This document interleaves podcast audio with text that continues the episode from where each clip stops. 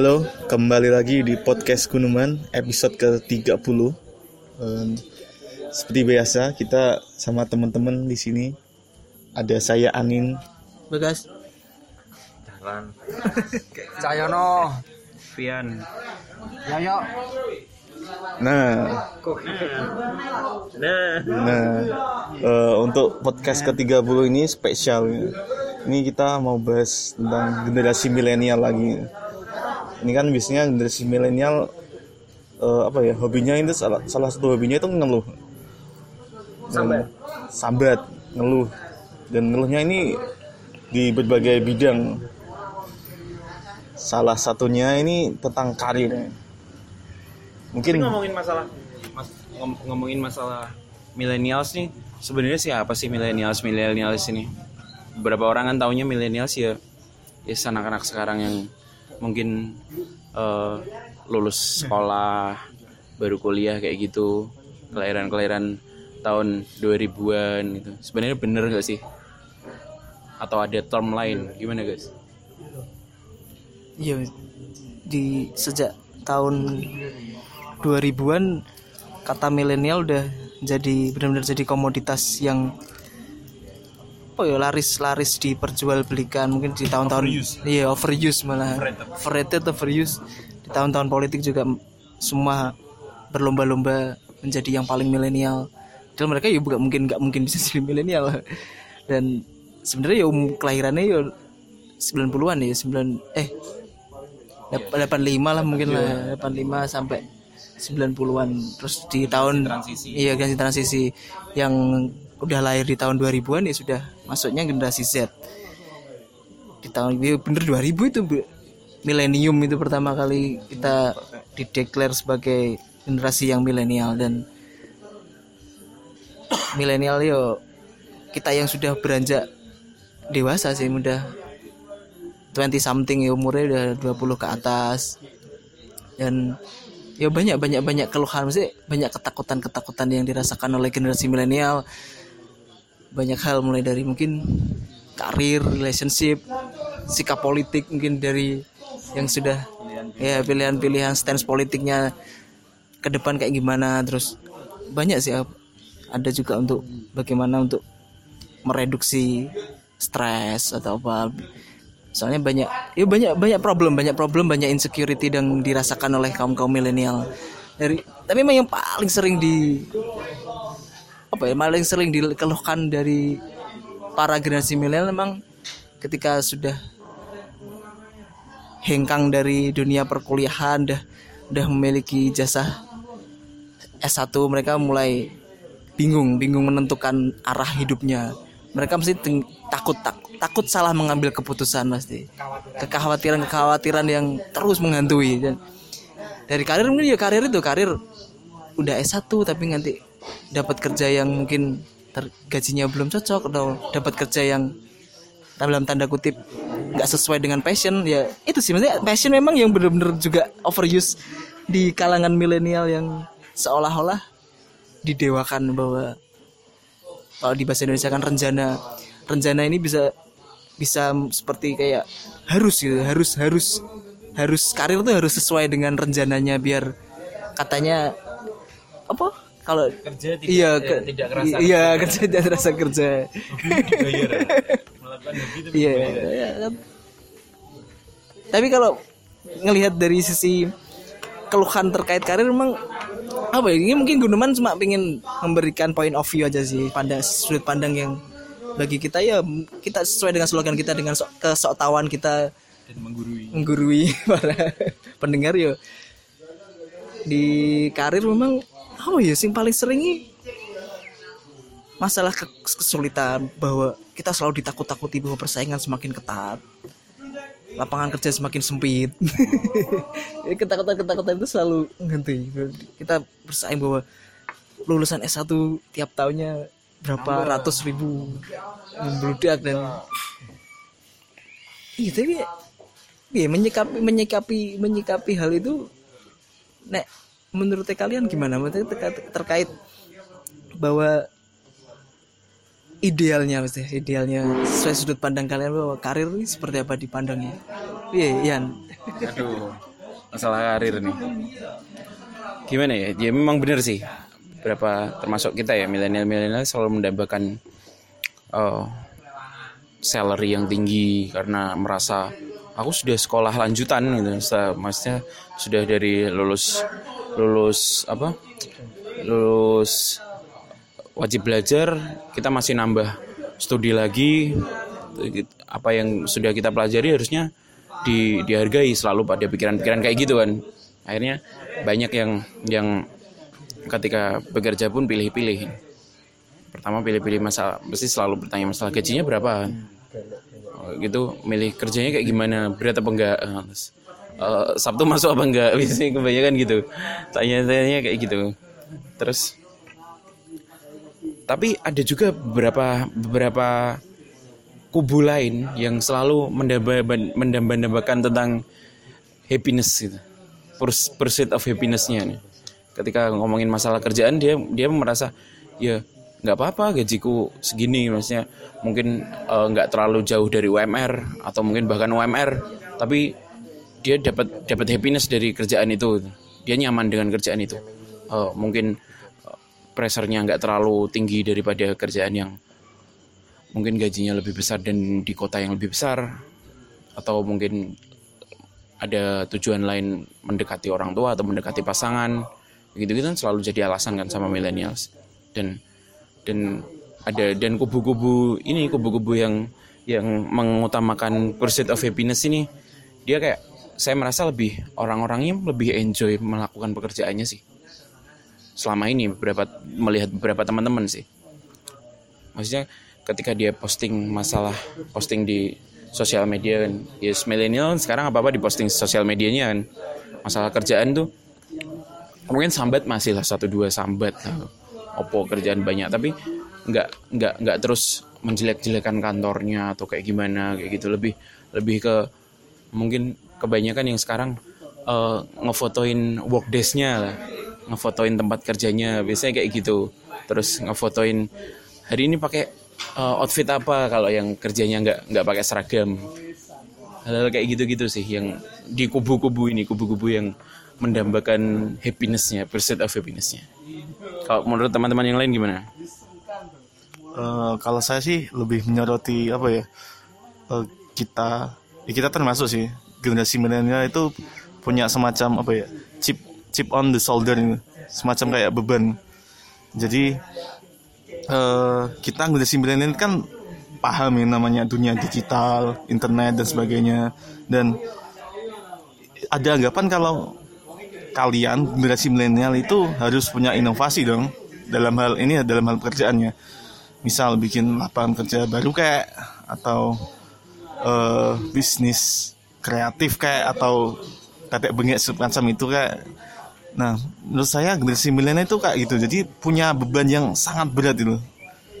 Dibandingin ya mungkin menurutku ya pendahulu kita nggak kayak gitu. Jadi kita selalu selalu apa ya selalu selalu dibebani dengan wah generasi mil- milenial itu paham tentang eh, internet nih dunia digital nih. Pastinya mereka harus berinovasi lah bikin tinggi ya masyarakat ya pastinya sih. masing-masing tinggi banget ekspektasinya. Oh, menurutku ya pasti. Itu sejalan sejalan dengan pemilikan orang tua. Kalau ya mungkin eh, yang lulus akuntansi nanti kerjanya di bidang itu itu masih ada sih. Tapi kan ada anggapan-anggapan kalau kalian ini generasi milenial dan harusnya ada banyak inovasi yang kalian ciptakan ini khususnya dalam eh, lapangan pekerjaan dalam hal ini karir itu sih pandanganku eh, keluhan-keluhan generasi milenial masalah karir dan pekerjaan. ya mungkin aku juga menyoroti di generasi milenial bahwa mungkin ya kayak kita pengen pengen ngasih mungkin saran buat mereka yang mungkin para generasi milenial yang masih masih jobless masih mereka masih menjadi pengangguran yang mungkin masih entah entah entah entah takut mengambil keputusan entah takut mengambil resiko atau apa soalnya di generasi milenial kayaknya memang ada ada ya kok ono seolah-olah kayak iku mesti kene selalu seolah-olah ya seolah-olah ono sing sing sing membebani padahal sebenarnya ya nek kayak ngomong sanepane wong Jawa ya wong nek gelem obah ya mesti mamah. Wis kuwi tok asine. Gelem obah ya mesti mangan nek gak singkur Ya nek meneng ae gak mungkin iso mangan. Urip cuma kanggo mangan kanggo kanggo menyambung nyawa tok. Dan banyak sebenarnya malah di generasi milenial privilege kita lebih banyak dibanding yang dulu. Nanti ketika akses kita untuk mencari informasi sangat-sangat luas dan gak ono gak ono alasan kanggo kene was sempit to Iku jariku terlalu anu terlalu malah mendegradasi generasimu bahwa gak oleh privilege iku padahal privilege sangat bener-bener wakeh lho. Soalnya ning Iya gue balik mana lowong lowongan akeh. Cuma memang aku ketika aku sempat ngobrol sih mbek temen dari orang-orang yang mungkin paham tentang tenaga kerjaan tentang ke- keindustrian bahwa memang di salah satu sisi bang ada istilah sih dalam pengangguran itu ada dua ada dua tipe pengangguran friksional dan pengangguran struktural. Bahwa dan sering sering sering terjadi memang ini pengangguran friksional. Bahwa itu masalah letak geografis si pengangguran ini. Bahwa ketika mungkin semisal di kecamatan Balen atau Sumberjo ada pabrik sepatu. Ya di atau mungkin di Balen ada pabrik walet. Dia butuh apa tenaga kerja itu perempuan. Tapi ternyata yang banyak pengangguran di sana laki-laki. Lah kayak. Maksudnya, sing akeh perempuan yang nggone kecamatan liya lah. Akhirnya kan kayak ono gesekan iki sing akhirnya gak ketemu loh sing akhirnya ning wong orang-orang yang di kecamatan lain lain di kecamatan di luar kecamatan Balen itu merasa kok angel tuh beli gawean? Lah tapi padahal ning ngene seberang iki ono gawean. Lah aku kan ngene balik mana ketika wanita gak gue masih mengambil keputusan besar untuk mengambil sesuatu yang mungkin iku sing akhirnya bisa memperbaiki karirmu. Nah iku masih wani obah. Balik mana kan percuma nek wis sahabat. Lo ora gawean tambah angel lo lah oh kalian sing kene golek iku akeh lho sing sombok saiki akeh lho penting penggawean sing dulu nih gak dianggap penggawean jadi penggawean itu masa saiki gawe caption ya jadi sedih sedih aja sih duit kok. Kan balik mana iku mana kreativitas ngono. Cuma yo aku yo paling males ketika wong-wong terlalu mendewakan industri kreatif ngono. Kan yo yo yo telek lah maksudnya ketika apa-apa kudu ngono yo. Balik mana emang secara mendasar sistem pendidikan memang belum belum bisa mewadahi hal iku loh ketika nek kue nek kue dilahiro dengan keluarga petani idealnya mas sebenarnya mereka ya harus diajari sebagai piye carane bertani. Ketika we anaknya peternak ya bukan malah kue kudu sinau astronomi atau apa sing sebenarnya gue ya penting. Cuma kan durung mesti wi iso relevan terhadap ke- keberlangsungan hidupmu ketika kue dengan adanya batasan-batasan sing nganggep sing membuat kue males untuk bergerak gitu. Dan aku menilai generasi milenial memang gampang bosen. Ya kan maksudnya sering pindah-pindah pindah-pindah perusahaan lah iku loh. Maksudnya, Iku mana yo si pemilik perusahaan juga harus bisa ngasih treatment yang tepat sih biar bisa mengkip soalnya saya sini sebenarnya akhir perusahaan ku malah kesulitan mencari pegawai ya kan ya. yang yang memang kualifikasi ini ku gak ono ning sekitar ning ring siji lah gampangane cara ning daerah kecamatan iki itu gak ono sing ternyata ning kono wis terdidik kabeh. Aku golek tenaga kasar gak entuk. Kan soalnya gak semua pekerja itu berskill. Ya ker- pekerjaan-pekerjaan unskill itu ya akeh lho. lah kadang kayak flagman tapi kan ya wong kan ya nek gelem makan emang ya gengsi ya maksudnya kerja jadi ya flagman tapi tapi bener sih maksudnya eh, banyak banyak perusahaan banyak itu kesulitan untuk itu. Terutama ya tadi bagas ngomongin masalah eh, masalah beberapa pabrik di sini. Nah, dan beberapa pabrik pabrik dan perusahaan di sini bahkan sampai sampai eh, apa ya kalau kita sebut melonggarkan requirementnya gitu. Ketika ngomongin tadi ngomongin dibutuhkan selama ini dibutuhkan perempuan mereka akhirnya karena tahu di sekitarnya memang banyak eh, laki-laki dan mereka mau bekerja mau gelem obah loh. Gelem obah ketika di survei eh, gelem gak eh, gelem. Ya mereka membuka peluang itu. Ketika ada yang bilang waduh wah, aku gak duwe kendaraan gak isok mergawe. Sama beberapa, bahkan beberapa perusahaan di di kota kita yang kota yang cukup kecil ini ya. Itu bahkan mereka bikin semacam shuttle untuk karyawan-karyawannya. "Oh, rum- rumahmu mana? Rumahmu daerah sini. Oh di sini ada shuttle tiap jam jam segini jam segini jam segini jam segini. Eh, kamu bisa datang datang lewat shuttle itu ada ada tempat penjemputannya pulang juga itu. Kan semua banyak perusahaan yang karena memang karena memang kemarin ada produksi apa ya minyak gitu kan. Dan mereka ada metode seperti itu. Dan akhirnya ada banyak perusahaan di sini yang yang mencontak lah mencontak mencontak metode itu. Beberapa karyawannya yang memang pengen bekerja tapi tidak bisa tidak bisa mungkin tidak ada kendaraan sendiri mereka dibikinkan shuttle kayak gitu itu hal yang benar-benar meringankan kita sebagai kayak pencari pencari kerja gitu ya bener kata bagas tadi ya mobile ya, mama mama tuh santai aja Oke, aku pengen dapat pendapat dari Dahlan. Iya lan. Iya. Ngono tuh. Kayak maksudnya ya kan sing termasuk sering pindah. Wis berapa kali bekerja dan dan banyak-banyak beda bidangnya. Iya menurut anda sebagai generasi milenial ketakutan sing paling berasakan apa? Kalau Si si si si. Oke, mungkin kan aku dulu perjalanan hidup mulai maksudnya kan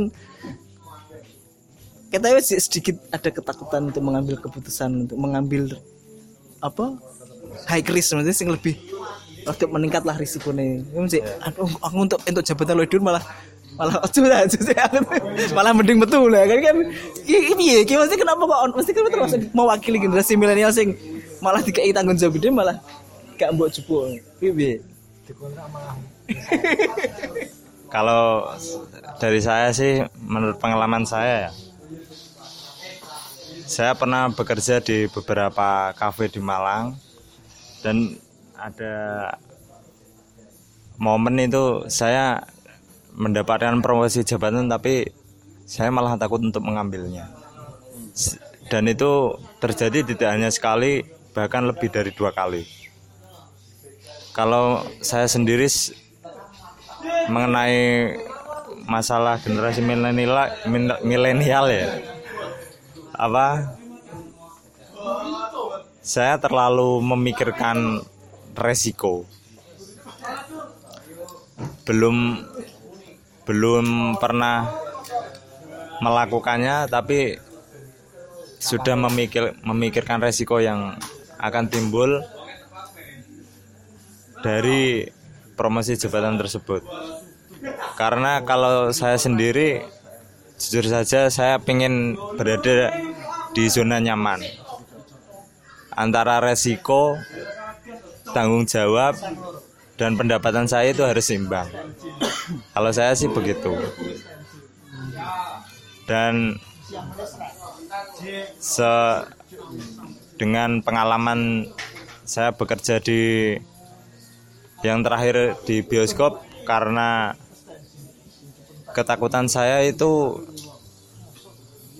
juga tuntutan dari perusahaan itu masalah kontrak kerja. Dan saya dan di situ saya juga masih mencari zona nyaman. Kan kerja di bioskop kan hari liburnya tidak sama seperti orang-orang lain.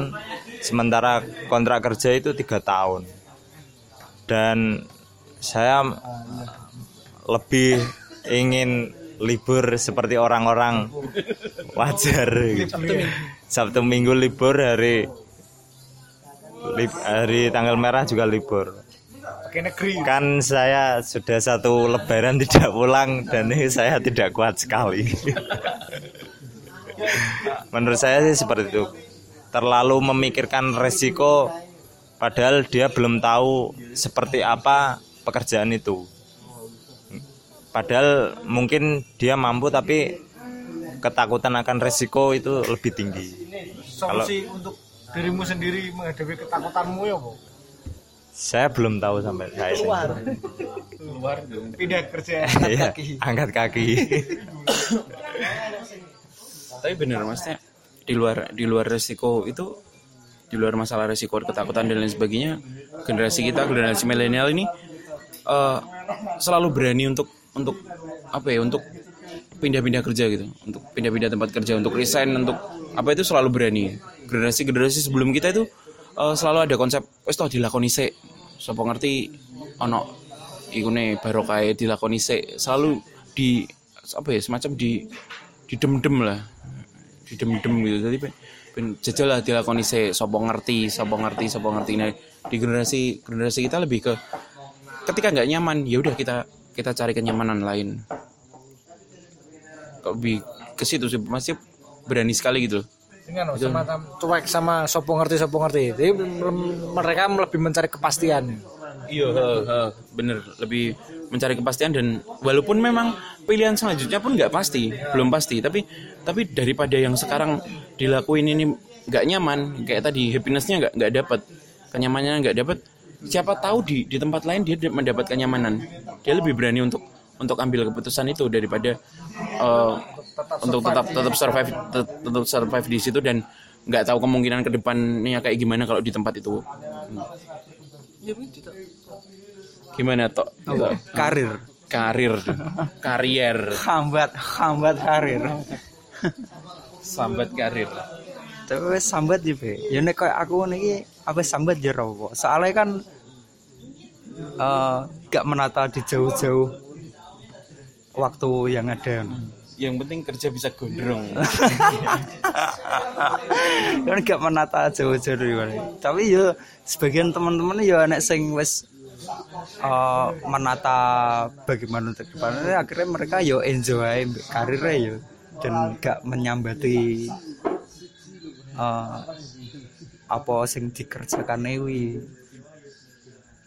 dan kayak aku nih sambat ya aku kan juga gak menata jauh-jauh berarti wajar-wajar aja ya nek kayak generasi milenial kok kene iki kebanyakan sambat dan dan oh waduh ngene terus oh waduh lembur terus oh waduh libur cuma enggak buat ke kantor. Nah, tapi saya melakukan kerjaan saya megang kerjaan. Ya seperti itu. Mungkin paling cari emang ya bener gak dalan zona nyaman itu menyenangkan itu Kalau sambate soal dari generasi milenial nek sing tak pantau itu ngene. Sam nek generasi milenial secara umum yo nek sambat ngerti kuki sambate pertamanya soal cinta secara umum. Nah, secara secara khusus sih lebih eh, ke apa nikah lho. Nikah umur-umur apa segara-gara gitu lho. Apa nek ngarane nikah muda nikah muda ngono lho. Terus timbang pacaran terus nikah muda akhirnya banyak yang sambat sing iki sudah nikah aku belum. Kapan dikondangin ke kondangan terus. Nah secara nek sing tak delok di media sosialku lebih ke arah situ. Tapi memang beberapa ada sing sambat soal karir soal pekerjaan. Nah aku sendiri sambatku yo yo ya ada sambatnya ada cuma nggak nggak nggak tak umbar di media sosial. Aku sambatku malah goro-goro dulu media sosial. Jadi mergawe kok iso liburan gini mergawe kok gini kaya enak sambatku tak batin. Nggak nggak tak umbar. Nek nek sendiri media sosialku loh jadi bukan aku jarang sekali melihat sambat itu umbar-umbar soalnya aku ya mungkin wis wong wis mulai paham ya soal apa jejak digital. Soalnya baru tadi ditok tanya akun Twitter seseorang. Nah, jawabannya malah nggak usah aja nih. Soalnya panggone sambatku nang media sosial kuwi. Jadi mending nggak usah di follow. Soalnya itu dibuat untuk sambat-sambat saja. Nah, yo kuwi ke soal karir. Terus nek sambat soal apa kerja sesuai passion yo tergantung motivasi. Itu tergantung motivasi. Nek tempatku kerja saya yo gak passionku. Eh motivasiku lihat timbang ceklan duit mending apa apa dilakoni nek kalau apa kalau melihat omongannya mendengar omongannya Bagas sama Vian tadi soal movement ya selama kita bergerak pasti ada hasilnya. Gak mungkin mau meneng aja terus tiba-tiba ditawari pekerjaan juga mungkin memang harus ada usaha minimal yo bergerak entah apa yang dilakoni. Soalnya dari pengalaman bahkan di pekerjaanku sekarang yo karena aku ikut komunitas bergerak berkecimpung di kono ada ada channel link melihat wes iki percaki pergerakannya koyo ini. Akhirnya dijak mergawe.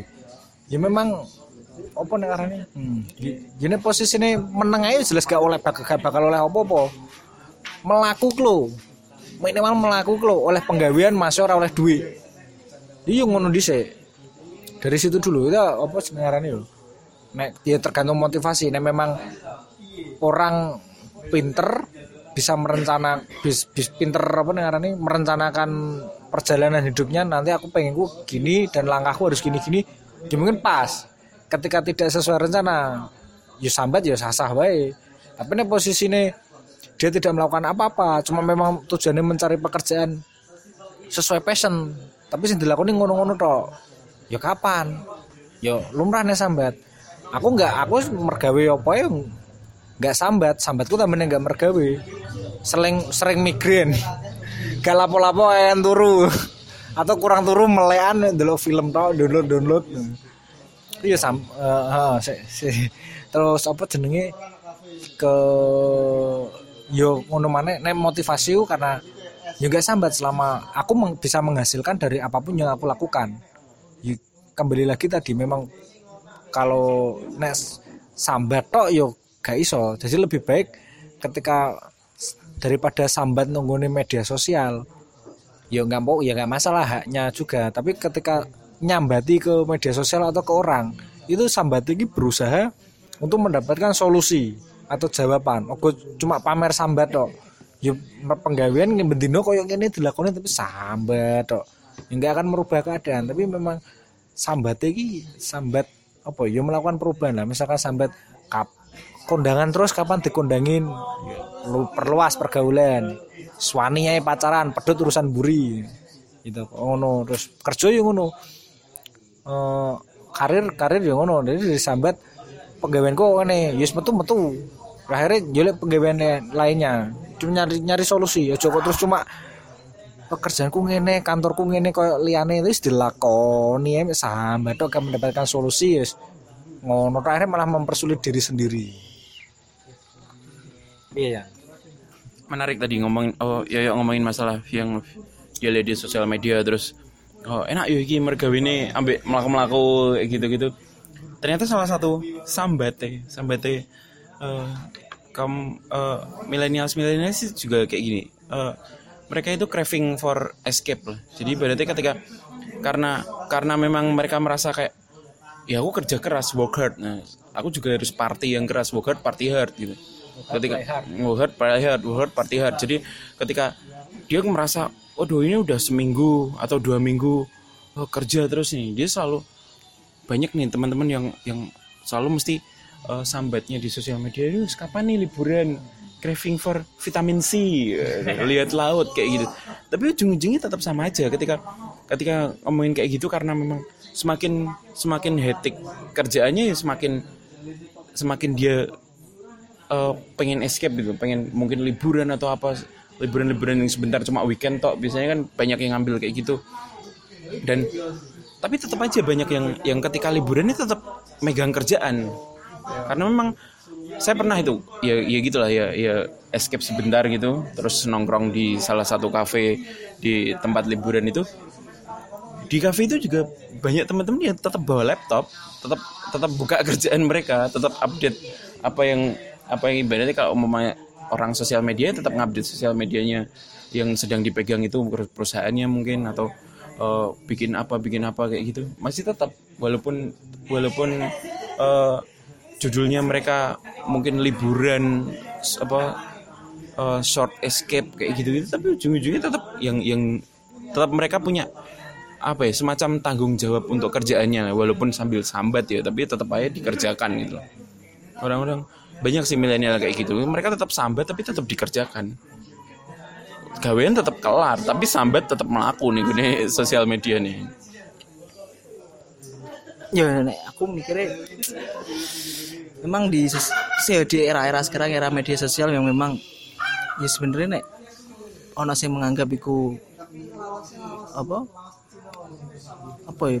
Sehingga rai iso buat sebagai sebagai apa tuh? Dipecut ya apa ya? Kayak dipecut iya sebagai cambuk ya motivasi. Ana sing anggap bagaimana ketika bermedia sosial itu ketika dulu kanca liyane sing wis uripe dianggap kene nganggep mereka wis settle mesti kene ya ono sing nganggep iku toksik ono sing nganggep iku ya iku campuran.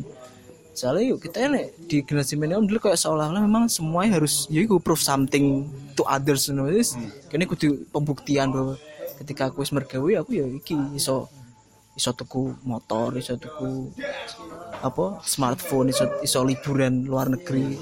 Jadi kan toksik toksik ngene iku sing sing ya ya ono sing anggap iku toksik sing anggap yo aku kudu iso nyapa ya kayak kuwi dan ya balik mana iku ngomong no passion mana ini dia balik mana kadang orang menganggap passion itu kayak kudu di kudu diikuti bu. Tapi ya, padahal ya passion ya digolei ketika kene nek iso malah kene melawan apa sing kene takuti. Menawa iku kene duwe bakat ning ning hal iku ketika kene gak gak seneng apa. Ya kok iki salah satu nih podcast iki iki salah satu aku iso merilis ketakutanku ngomong. Mesti aku iya iki cara aku ben iso berargumen dan cepet iku iso ngopi iso berpikir cepat dalam dalam berapa ngekei opini. Soalnya gak kabeh wong iso ngomong. Ya ngono kayak ngelatih ngelatih kayak sing hal kecil sing wani nulis wani ngomong. Itu kan ya sebenarnya alas mesti kan akeh wong kan aduh gak gak gak, gak duwe bakat ning kono. Kowe kok iso balik kan kowe kok iso ngomong ngono ketika lho orang tau nglakoni kowe iso ngomong kok iso ngomong gak duwe bakat? Biyen aku yo moro-moro kerja ning proyek ya aneh ya gale mana lah. Terus iki mungkin rada dilanjut lah maksudnya ketika ngomong karir mungkin lebih gue jenjangnya lo dur mana ketika kini wis membahas tentang ya gue relationship pernikahan dan bagaimana untuk apa mem- membeli membeli rumah ya dan ada ketakutan-ketakutan bahwa properti properti. membeli aset soalnya kan sering ada banyak-banyak artikel kayak bahwa generasi milenial kesulitan kesulitan. membeli tapi ya keamanan sandang pangan papan saya merasakannya. Saya juga menikah juga tetap disokong oleh orang tua. Jadi dengan gaji cuma satu digit dan di bawah 5 juta is nonsens bisa nabung sendiri terus nikah. Kecuali kayak nikahku mungkin tak tak undur sampai umur 35 mungkin aku cik iso ngatasi lu nabung. Nah katanya nek membeli rumah iya iya aku dengi ketika gajimu sakmono kue sambat kurang ya sing kudu mbok rubah ora masalah kue kudu iso golek gaji luwih gede. Nek memang kue duwe kesempatan dan duwe kemampuan untuk meng- menaikkan salarymu dengan ono keahlian lain sing mbok miliki iku mak lebih baik. Tapi nek ketika emang wis mentok ya sing mbok ubah ya gaya hidupmu. Gak usah gak usah mbok peksakno kowe tuku HP larang gak usah tuku yo gak usah ngikuti tren-tren sing ya iku balik main. Akhirnya kowe iso iso save money untuk untuk ke depannya sing akhirnya ya mungkin nek we nggak seneng riba yo nabung sampai iso tuku gak usah KPR saya menghindari riba. Enggak mungkin yo nek nikah yo jaluk tulung wong tua kan wis gak apa lah. Kok timbangannya nyeleh duit yo riba nih. Kan jadi kan gak oleh riba. Tapi ada gak sih dari dari kalian ono sing mesti oh, ada sing dari, dari salah satu dari kalian mungkin ono sing memang memutuskan untuk membeli rumah? Maksudnya ketika ketika sebelum menikah atau mungkin pada masanya akan akan membeli rumah? Ono nggak? piye nih ini piye? Dengan dengan maksudnya bayangan ketika berumah tangga kan otomatis kan paling nggak kita punya tempat bernaung iya ngamatinya seperti apa Eh, kalau saya sendiri sih eh, nggak bis- nggak bisa melihat begitu jauh ya. Eh, umur segini harus nabung buat beli properti ini segala macam ini bukan saya banget ini. Jadi eh, itu harus direncanain dengan sangat matang sih kalau properti itu.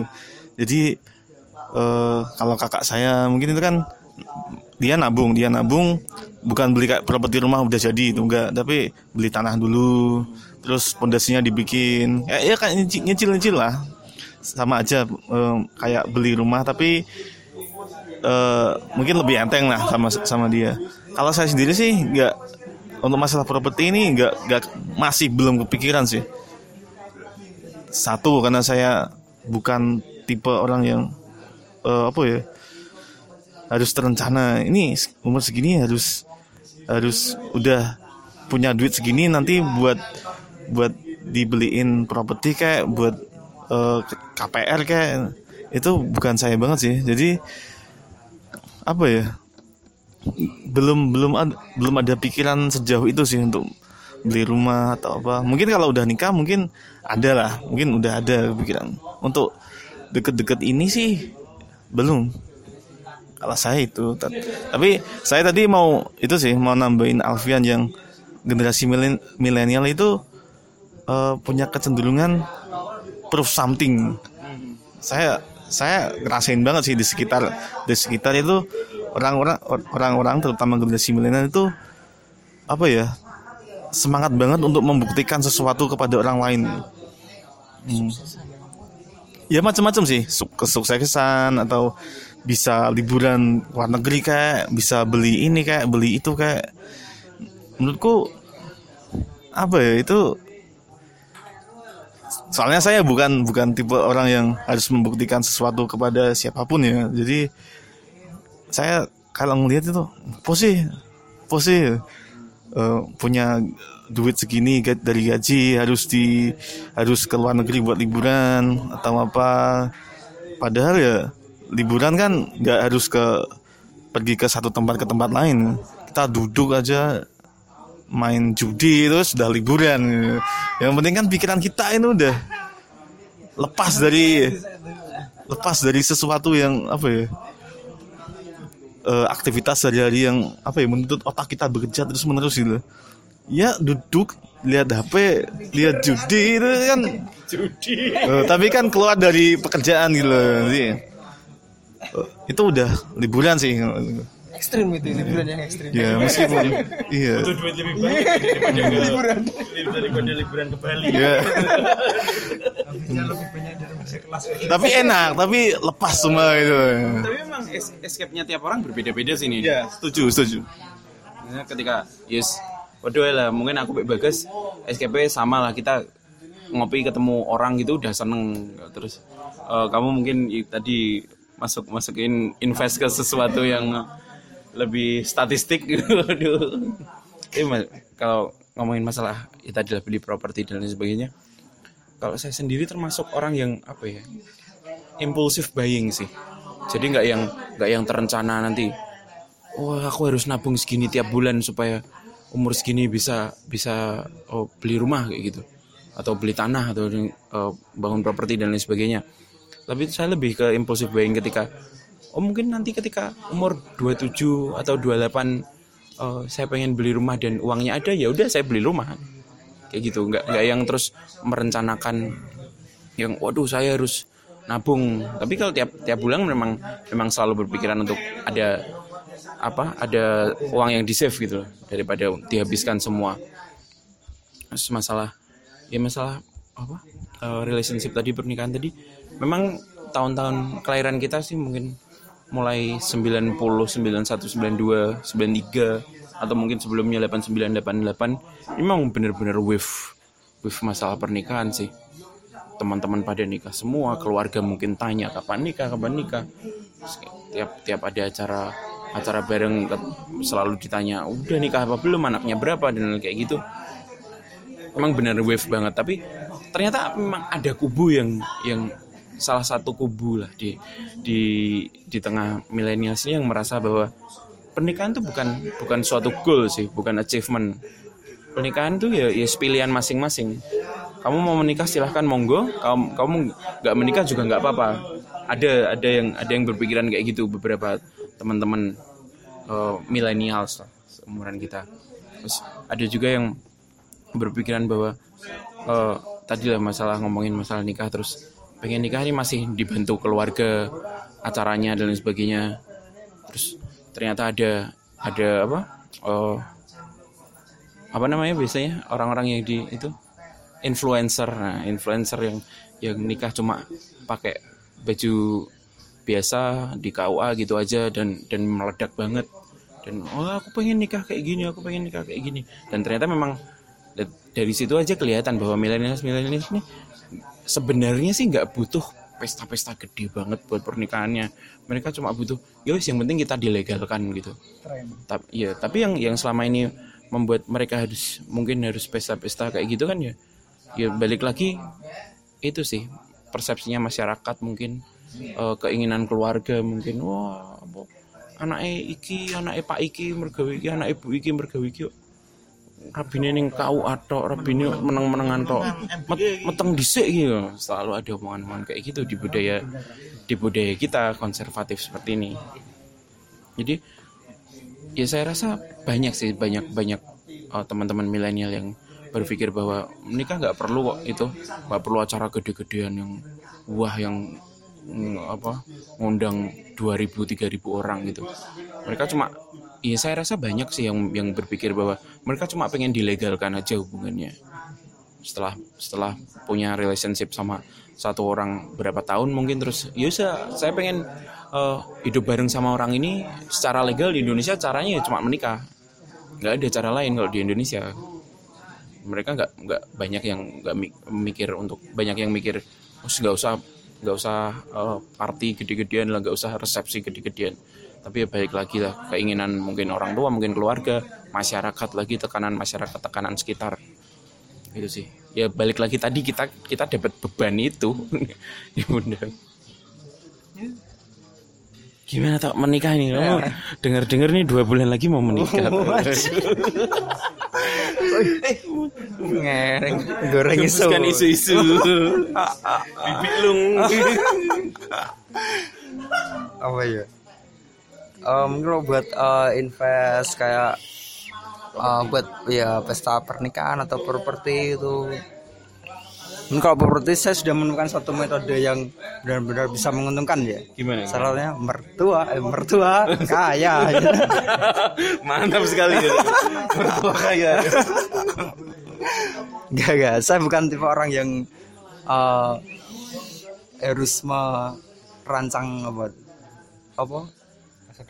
Bukan masa depan mau pernikahan oh. ya paling apa nih? Perencanaan keuangan yang harus gini gini gini gitu enggak tapi saya ada misi tersendiri. Jadi sebelum menikah nih saya harus punya ampli. Kenapa baru ampli? saya baru bisa menikah itu. Kenapa ampli? Ya enggak tahu saya pengen aja. Biar nanti kalau sudah menikah tapi belum punya ampli takutnya nggak kebeli. Ya nanti malah fokusnya beli ampli nggak beli rumah. Anaknya yang minta ampli.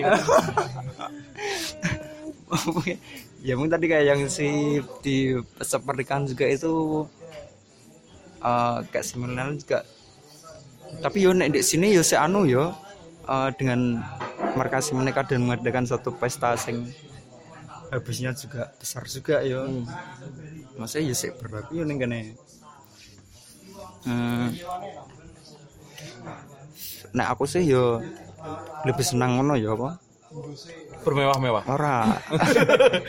Saya suka kemewahan. Mungkin aku lebih suka dengan apa eh, kayak misalnya di belakang rumah mengundang beberapa teman dekat dan acara sendiri gitu. oh iya Iya kan lebih ini asik, ya. asik ya. Jadi saya ngerti ya mak teman-teman dekat dan keluarga yang ada di area situ saja gitu. Siapa nih properti masa? tapi balik lagi kan kayak kita punya beban untuk itu kan memenuhi hasrat mungkin keluarga masyarakat itu rapinnya kok cuma aku ora diundang loh biasanya kan kayak gitu sekitar-sekitar walaupun yang kenalnya nggak terlalu gitu tapi cuma tahu-tahuan aja mungkin. Teman mungkin teman SMA atau apa yang kita sebenarnya nggak suka sama orang itu. Menurut aku. Bodoh mati laris. Iya, itu sub- subtle art of not iya, giving a iya, fuck itu itu laris. yang ah, ya itu juga yang orange warnanya orange Iya, kuning gitu. oh iya Kuning orange itu. Sen. apa ya nek aku sekarang ini enggak enggak enggak begitu mempersalahkan dengan beli rumah atau pernikahan mungkin belum terpikirkan nah ya makanya aku gak pernah sambat tentang itu ya nek dari aku itu. mungkin sop dalan mbak ya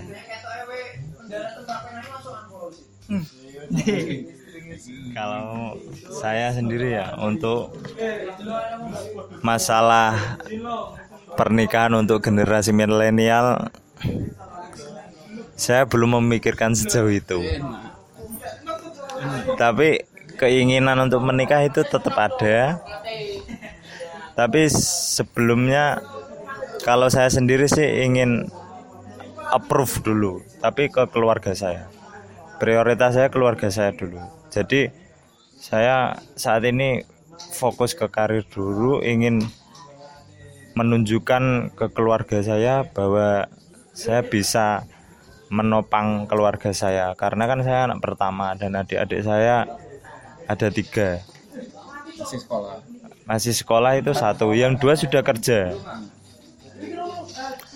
Melihat adik saya yang sudah bekerja itu ya mereka bekerja itu enggak gimana ya Bu- bukan karena niat karena di ada enggak kerja kerja ae. kerja kerja ae. Kak, adik saya kan ikut bapak saya di Surabaya di tempat kerja Surabaya.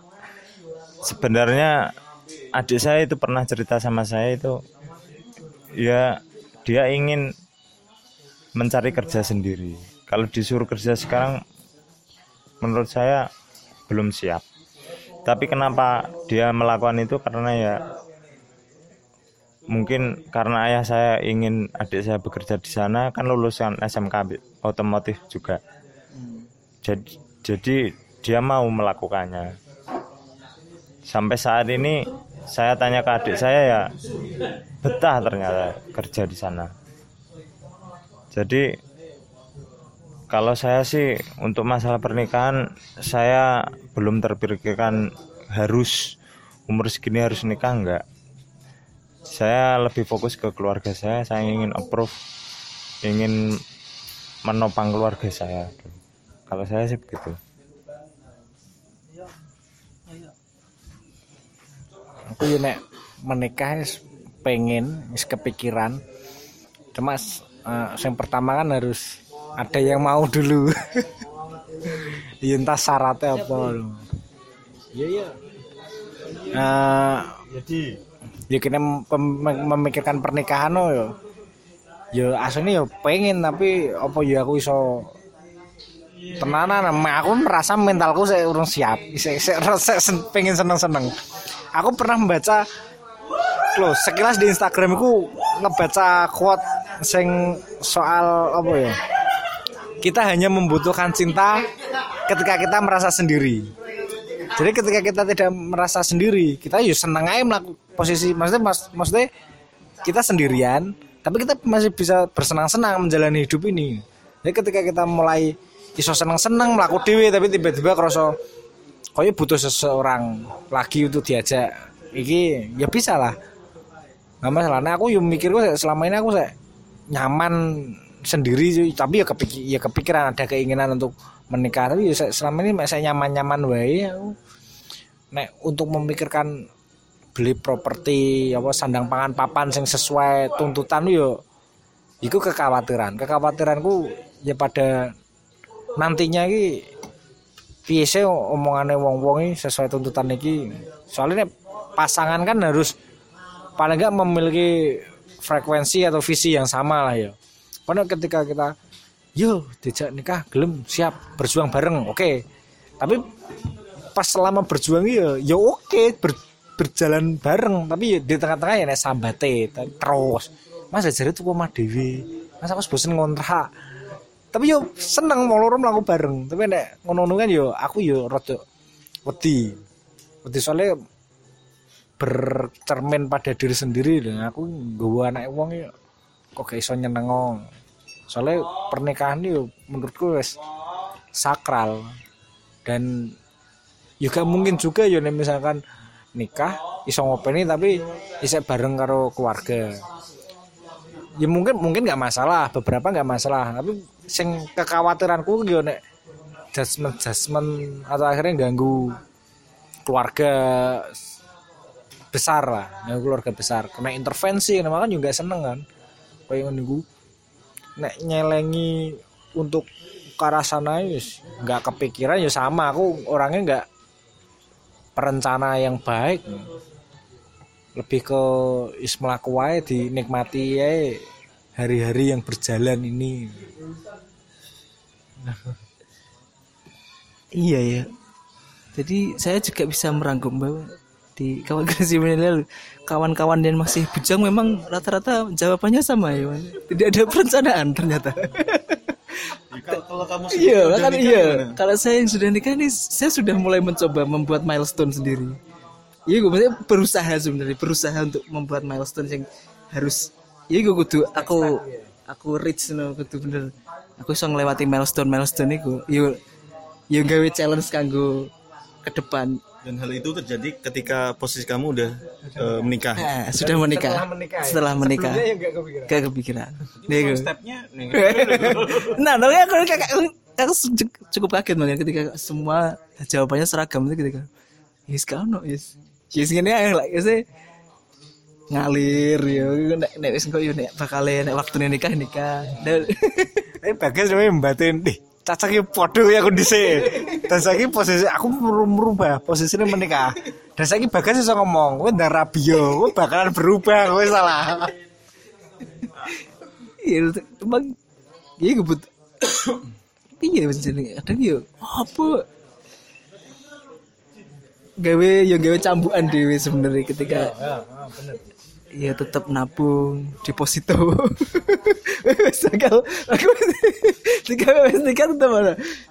Ya piye tetap kemarin tetap enak toxic masculinity iku bahwa, bahwa kita sebagai kepala keluarga harus ya iku iso iso bener-bener ngayomi iso ngopeni. Piye cara ya wal- walaupun kan sebenarnya kita ya bisa kita harus bekerja sama dengan pasangan tapi balik mana tetap ini wah piye yo ki masuk apa rata. Golek nomah ibu Joko itu lah. Pasti soalnya genggung mesti geng mesti pasangan iki ini podo begini kan soalnya ketika aku agak suatu koma lah. Melok iki melok melok melok ibu ae. Ya, iya iya iya. Dalam hati aku pengen kan mas? kecuali emang wis bener-bener bener-bener podo emang di sini gak apa-apa ya. Ya beda mana tapi kan tetap ya itu mana tetap ada pembuktian pembuktian ketika wis menjadi seorang kepala rumah Enak sing lucu Ini kayak gini Kayak iku lho. Aku mengingatkan karo bahasanya Dahlan. Dahlan kan orangnya sangat paradok ya. Kayak gini Aku ki sukses Aku yakin. Aku iso. Tapi ketika aku udah beban. Tapi nek beban Mau resiko nih. Ya kayak ngono kuwi. Dan dan solusinya gue ya kok bagas? Itu bakalan ada ketika kamu sudah mengalami secara langsung. Oke nah dihitung-hitung aku ya bisa ketika me- menjawab tuntutan-tuntutan itu ketika mengalami secara langsung. Jadi aku butuh beban supaya aku bisa maju terus. Aku butuh cambuan supaya aku bisa berkembang. Bener itu jelas bener banget. Dan tapi karena durung ngalami gue kita takut untuk dicambu itu dan nek koyo bagas iki wis ya dia sudah selangkah lebih maju akhirnya oleh jawaban kayak ngono Iya. Iya, saya menarik nih, menarik omongannya Bagas berarti. Tapi emang bener, maksudnya step step step step saya pun ya kalau apa eh, nabung sih sudah reksadana terus apa kayak gitu deposito sudah tapi untuk pikiran pikiran merencanakan untuk untuk punya itu mungkin impulsif buyingnya nanti. Nah, gitu. aduh aku pengen wah ini ono duitnya ono wis tak DP lah jret. tapi untuk ya itu. Berarti berarti sekarang mungkin untuk step saya sendiri saya merencanakan berarti direncanakan. Tapi step untuk menikah saya lewatin jadi punya dulu baru menikah. Kan mungkin kalau kalau bagasan mungkin karena karena ada step itu apa ya sedikit banyak mungkin ada karena terdesak juga ini. Ada desakan kan selalu ada desakan. Nah, ini berhubung kita belum ada desakan ini teman-teman yang masih bujang ini mending step nikah ini kita langkai dulu kita kita mendesak diri dulu. Itu cukup menarik ya. Iya iya menarik. Jadi kita punya punya kita nggak perlu merencanakan tapi kita punya angan-angan goal di ujungnya goal. Jadi daripada nanti kita bingung mengikuti rencana kita. Dan kita kan selalu apa nengarani memaafkan diri sendiri. Ya lah gak apa-apa lah. Pas pengen gini pas ke iso alas gak apa-apa lah. Ya, ngono kan gak maju-maju jadi kita harus punya suatu goal. Kok Vian punya goal? Ya ada. Ada ketika kita punya rumah sendiri ketika sudah menikah. Nah tapi untuk menuju goal itu apa nek ngarani Nggak perlu nikah dulu. nggak nggak nggak iya iya nggak nggak anu. Bisa nikah dulu atau bisa nyelengi dulu. Tapi pada ujungnya nanti ya hidup, punya rumah sendiri ketika berumah tangga. Ini gue deh kuno tapi untuk merencanakan ketujuan itu apa namanya kondisi kondisional aja. Bisa opsional bisa dipilih. Mungkin ini dhisik mungkin ini soalnya di tengah perjalanan kan ada apa ya, distraksi. Ya mungkin mungkin bagas juga ngono dhisik punya angan-angan iki. Pas posisi menikah ya mau gak mau lagi harus investasi investasi ya iki. Ya, iya iya. Tapi saya ingat, saya, saya, saya ingat satu angan-angannya Bagas ini dari dulu. Dia, saya ingat dia punya angan-angan kalau sudah kerja dia pengen punya tato. dulu, dulu dulu dulu dia iya po- posisinya setengah tidak sadar soalnya. Iya setengah tipsi setengah sopir setengah tipsi dia bercerita nanti pokoknya kalau sudah punya pekerjaan sudah punya masih sudah punya income sendiri nggak nggak nggak sokongan orang tua dia pengen bikin tato. Tapi saya saya rasa ta- tapi saya rasa kalau sekarang dengan posisinya seperti ini dengan sanatnya seperti ini sepertinya itu diurungkan sih distraksi itu distraksi. Akhirnya akhirnya kondisional posisinya ketika dia dulu bilangnya apa ya ketika aku bekerja sendiri sudah punya uang sendiri mau bikin tato. Sekarang udah kerja sendiri. Akhirnya molor mana aku kerja sendiri tapi masih sama orang tua. Jadi biar gak dimarahi nyelengi dulu bikin rumah sendiri baru pakai tato. Itu pada akhirnya akan berkompromi semua akan kompromi Iya kemarin saya sedang mabuk jadi ya inget ileng aku ileng itu di kos di kosan Vian buka situsnya Ken Tato. Tinggal nginput nginput berapa senti berapa juta. Kita sudah sudah ngeplan itu oh ini sekitar berapa, berapa juta Iya. nanti bakal di Iya. sini di sini. Oh iya. Aduh Jadi selalu saya ingat dari bagus itu. Sampai sekarang saya saya tunggu itu. Bagus bikin tato biar bikin tato rencana anggaran tato ini jadi rencana anggaran rumah. Iya gak sesuai dengan RPJMD aku sampai lali ya. Aku akeh iya gue akeh akeh. Akeh rencana-rencana sing akhirnya terabaikan masa muda. Iya. Wah, akeh angan-angan masa muda. Ya soalnya kadang iya akeh sing akeh akeh misteri soalnya wangel emang ketika direncanakan ini wangel. Um, Oh iya iku malah malah wong kan ya manusia cuma bisa berencana. Ma yo apa tujuan hidup yo jadi khalifah kan yo. benar semua. Ya, Rahmatan lil alamin ini. nggak punya apa nggak punya penghasilan punya angan-angan yang banyak ketika punya penghasilan ada ternyata butuhan juga oke akhirnya melayu nanti nanti Cuma sebenarnya yang paling sering aku mengeter, mes paling menghantui sebenarnya iya gue hidup hidup hidup ini masih stagnan. Aku sing paling sing ijik, aku selalu menyalahkan diri diri sendiri ketika sejauh ini aku gel- belum pernah mengambil keputusan sing besar. Nah, sing mungkin sing aku mungkin cik merasa aku cik merasa aku cik gung puas sih. Jadi aku keputusan-keputusan saya ambil ini icik icik pragmatis you know. keputusan menikah itu keputusan besar loh iya menurut menurut kita loh kami kami Keputusan para besar loh. iya itu keputusan besar Iku pragmatis nih aku. Ya soalnya you kene sing tak pikir nih, apalah opo? Aku wis wis menjalin hubungan enam tahun, apalah opo? Apalah opo didewa-dewakno, didewa-dewakno pacaran iki apalah opo? Ya mending wis karuan jelas wis jelas patternnya ketika wis sah. Iku tok sih. Jadi aku nganggap iku cek keputusan pragmatis. wis dilakukan wis lali. Soalnya bagas kan prinsipnya kan mindah bingung. Iya, ganti bingung. Mindah mindah ngeluh. Iya ngelu. lakonnya itu padahal kan banyak eh, apa ya mungkin kamu kamu sendiri harus kalkulasi. Jadi ada banyak hal yang mesti dipikirin. Setelah nikah nih PPY kan pasti ada gitu. Masa gak ada pikiran kayak ketakutan ketakutan kayak itu setelah menikah itu bakal banyak masalah Masalah opo lho? dia pindah ngeluh ya akhirnya sekarang. Soalnya ketika ketika ketika itu gak ono oh ya gak ono cambukan mana ketika naik aku cuma pacaran LDR yus ngono tok. Bingung bingung bendino telepon bingung bendino eh apa se- setiap minggu marani. ikut terus ibu. Ikut terus ikut berulang-ulang ngono terus yang tak akan yang tak rasakan. Ketika mereka kan beda mana konfliknya lagi Ya cuma yo kayak challenge sama Dewi. Mosok pe- piye rasanya piye tuh nikah lu?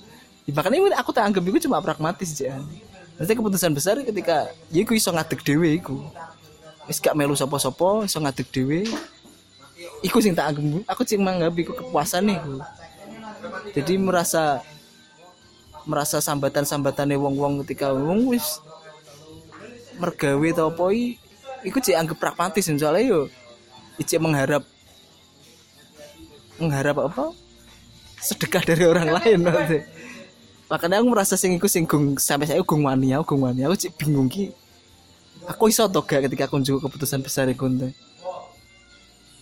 dan nek- menurut kalian apa keputusan besar sih sih- selain menikah lah maksudnya.